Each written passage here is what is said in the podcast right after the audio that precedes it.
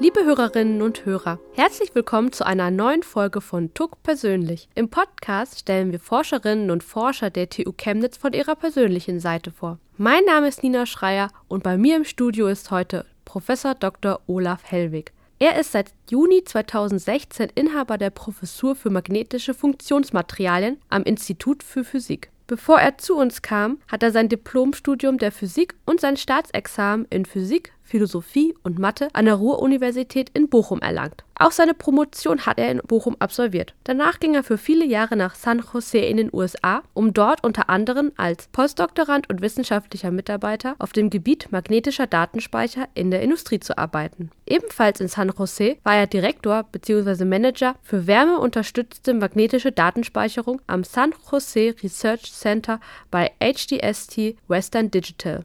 Seit Juni 2016 ist er in einer Doppelfunktion in Chemnitz und Dresden, an der TU als Inhaber einer Professur und am Helmholtz-Zentrum Dresden-Rossendorf als Forscher für magnetische Funktionsmaterialien. Und jetzt ist er hier bei uns im Studio. Herr Hellwig, schön, dass Sie heute unser Gast sind.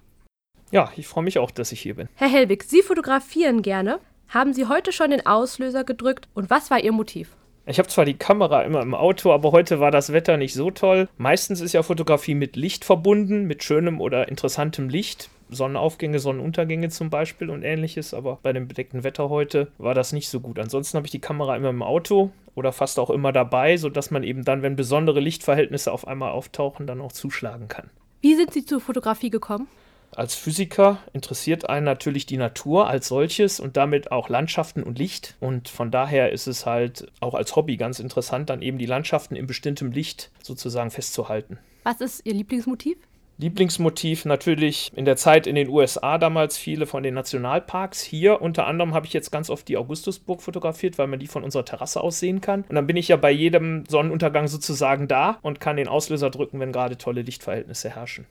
Prima. Wir haben es schon eingangs gehört. Sie waren Direktor bzw. Manager für wärmeunterstützte magnetische Datenspeicherung. Was genau kann man sich unter diesem Gebiet vorstellen und was genau waren Ihre Aufgaben? Unsere Aufgaben waren halt die Datendichte auf Festplatten, also diese drehenden Scheiben, die eben in dem Computern bisher immer drin waren. Jetzt neuerdings gibt es ja dieses Flash Memory oder die Solid State Drives, aber in den Datencentern werden auch noch diese Festplatten benutzt. Und da die magnetische Dichte weiter hochzutreiben, das war eigentlich das Ziel und das ohne Mehrkosten sozusagen zu haben. Das heißt, die Bits immer kleiner zu machen für den gleichen Preis. Und da musste man neue Materialien entwickeln und in dem Zusammenhang haben wir uns halt verschiedenste neue Materialkombinationen und immer komplexere Materialien angeschaut, die das eben erlaubt haben, die Dichte weiter hochzutreiben, aber kostenneutral. Welche Nutzen hat davon der Endverbraucher? Er kann eben bei der nächsten Generation von Festplatten eine viel bessere, höherwertige Festplatte kaufen, die wesentlich mehr speichern kann und muss nicht normalerweise nicht einen Cent mehr bezahlen. Im Gegenteil, die wurden sogar noch immer billiger eigentlich, die Festplatten, obwohl sie qualitativ und funktional höherwertig waren und auch höhere Datendichten und Datenmengen gespeichert haben. Sie haben nicht einfach nur Physik studiert, sondern zusätzlich das Staatsexamen in Mathe, Physik und Philosophie für die Sekundarstufe 2 abgelegt. Warum haben Sie sich für diesen Weg entschieden? Als junger Mensch lernt man ja den Beruf des Lehrers relativ genau kennen, weil man eben zur Schule geht. Und ich fand den Beruf eigentlich immer sehr schön. Man hat mit Leuten zu tun, man erklärt Leuten etwas und das hat mir eigentlich immer schon Spaß gemacht. Und da man den Beruf kennt, habe ich dann eben auch gedacht, naja, als zweites Standbein ist das eine ganz gute Sache, wenn man sich eben diesen Beruf, den man sehr gut kennt und den man eigentlich für sehr attraktiv achtet, eben auch noch diese Möglichkeit hat, den Beruf eventuell zu machen. Und warum sind Sie dann letztendlich dann doch nicht in der Schule gelandet? Ja, das hat damit zu tun, dass ich während meiner Doktorarbeit dann eben schon mal für ein paar Monate in ein Forschungslabor in die USA gegangen bin und da mit den Forschern zusammengearbeitet habe. Und da wurde mir halt dann ein Postdoc-Zeit angeboten für ein Jahr. Und das wollte ich da nicht ausschlagen. Das war dann zu großes Abenteuer, als ich gesagt habe, gut, das war ja auch so ein bisschen eher Plan B mit dem äh, Staatsexamen und mit dem Lehrerberuf. Und da es dann eben geklappt hatte, da der Sprung in die Industrie, da bin ich dann eben in die Richtung gegangen. Was sind so Ihre eindrücklichsten Erinnerungen in dieser Zeit? Wir waren in Kalifornien in der Nähe von San Francisco. Da ist halt die Landschaft sehr eindrucksvoll, die Nationalparks und dann war eben auch immer der Wassersport eine große Liebe von mir und da kann man also herrlichen Wassersport machen in der Gegend da. Sie sind faszinierter Windsurfer.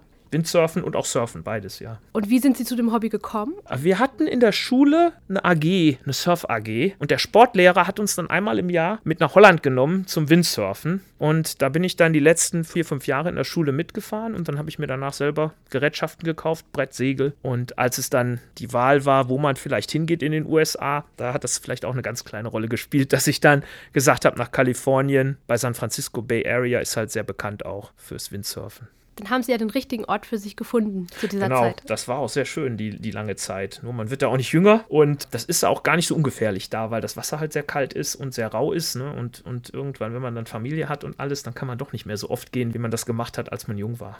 Kommen wir mal zu einer sehr aktuellen und gesellschaftlichen Debatte. In Zeiten von Fake News ist es nicht mehr weit zu Fake Science, also einem Zweifel an der Glaubwürdigkeit wissenschaftlicher Erkenntnisse, die Leugnung des Klimawandels zum Beispiel. Sind Sie schon mal mit an der Glaubwürdigkeit von Wissenschaft konfrontiert worden und wie gehen Sie damit um? Ja, eigentlich wird man ja als Forscher, wenn man neue Sachverhalte und Zusammenhänge erforschen will, gerade in der Physik, ja ständig mit Fehleinschätzungen auch konfrontiert. Denn was wir erforschen wollen, kennen wir ja vorher nicht. Insofern wissen wir erstmal nicht, ob es richtig oder falsch ist. Das heißt, Fehleinschätzungen sind eigentlich an der Tagesordnung, wenn man Forschung macht. Aber man muss halt gewisse wissenschaftliche Regeln einhalten und äh, wissenschaftliche Korrektness walten lassen. Und dann ist es auch okay, wenn man, wenn man hinterher zugibt, okay, ich habe mich da, ich habe das falsch eingeschätzt, wir haben das falsch interpretiert und und das kann immer passieren und das sollte auch erlaubt sein. Ein System, in dem das nicht mehr erlaubt ist, wäre ja auch falsch. Aber wenn man dann absichtlich gezielt sozusagen Sachverhalte, die eigentlich anerkannt sind in der Wissenschaft, ist immer die Frage, wann ist etwas völlig anerkannt? wenn man sagt, 95 oder 99 Prozent aller anerkannten Wissenschaftler stimmen damit überein, dann kann man das eigentlich als Fakt sozusagen annehmen. Und wenn sich dann Leute dagegen stellen und eben nicht wissenschaftlich argumentieren, also damit bin ich eigentlich noch nicht in Berührung gekommen. Eher mit der anderen Art von äh, Fehleinschätzungen, die eben in der Forschung an der Tagesordnung sind. Wie geht man damit so um? Also wir haben jetzt zum Beispiel in der Physik speziell einen Kurs, der sich damit beschäftigt, mit so Soft Skills und auch eben mit guter wissenschaftlicher Praxis. Das heißt, man macht auch Fallstudien mit den Studenten und versucht dann eben auch gerade auf solche Themen einzugehen, die eigentlich früher in der Physik gar keinen Platz hatten. Und meiner Meinung nach ist es auch wichtig, mit den Medien heutzutage werden auch Informationen immer schneller verbreitet und da ist halt schnell nicht viel Information verbreitet, viel schneller als vor 20 oder 30 Jahren. Und deswegen müssen eigentlich alle Studiengänge daraufhin sensibilisiert werden.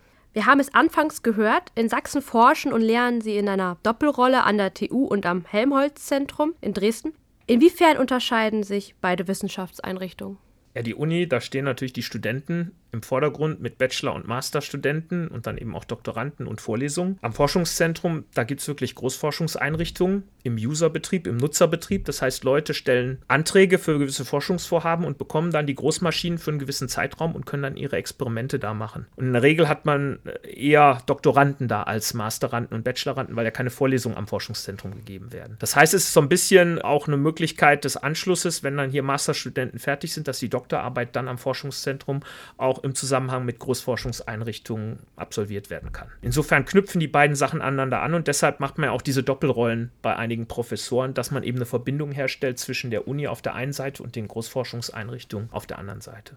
Und wie schaffen Sie den Spagat zwischen beiden Funktionen? Also als Professor an einer Universität und als Forscher an einer reinen Forschungseinrichtung? Also ist schon sehr viel, denn bei mir kam ja auch noch der dritte Job dazu, meine Familie hier erstmal einzugliedern. Insofern hatte ich eigentlich da drei Jobs am Anfang oder jetzt auch die ersten anderthalb Jahre. Also ich habe mir mittlerweile äh, gute Leute eingestellt, die mich dann teilweise da auch vertreten und die mir viel abnehmen, aber das war auch ganz wichtig, denn auf Dauer hält man das nicht durch, wenn man alles selber und alleine managen will. Das heißt, man muss dann auch lernen, und das habe ich auch in der Industrie, glaube ich, in den USA ganz gut gut gelernt, dass man dann Aufgaben abgibt und den Leuten dann auch vertraut, gute Leute einstellt und dann die Arbeit eben entsprechend delegiert.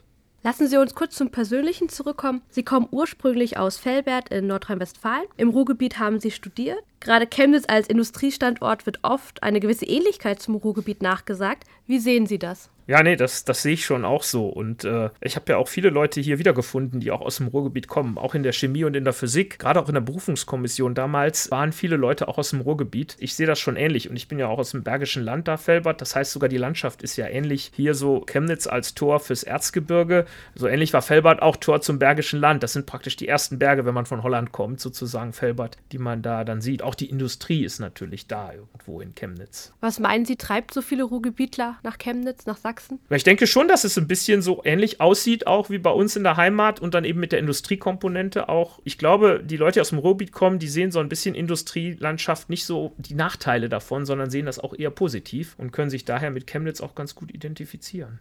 Gibt es denn etwas, das Sie aus Ihrer alten Heimat in Chemnitz vermissen? Also ganz sehr vermisse ich die alten Schulfreunde natürlich. Also alte Freunde aus der Jugendzeit. Einfach, ich denke, das ist, die kann man natürlich nicht mitnehmen, obwohl die jetzt mit Kind und Kegel manchmal zu Besuch kommen hier. Es ist jetzt nicht mehr so weit wie nach Kalifornien. Insofern sehe ich die wieder öfter eigentlich, weil ich da den Kontakt auch oft dann habe nicht abbrechen lassen. Sie sind jetzt seit fast zwei Jahren in Chemnitz. Haben Sie schon einen Lieblingsort gefunden? Also hier in Chemnitz war jetzt im Winter, gerade wo es jetzt so kalt war, war eigentlich der Schlossteich. Da sind wir nämlich Schlittschuhlaufen gegangen mit der Familie und das war eigentlich sehr schön, muss ich sagen. Das war eigentlich, das haben wir mehrfach gemacht. Also der Schlossteich ist immer ganz schön, kann man auch schön rumjoggen gehen. Insofern bin ich da öfter. Und zum Schluss noch einmal drei kurze Fragen, drei kurze Antworten. Was ist Ihr Lieblingsessen? Also da ich aus dem Ruhrgebiet komme, muss ich da Currywurst sagen.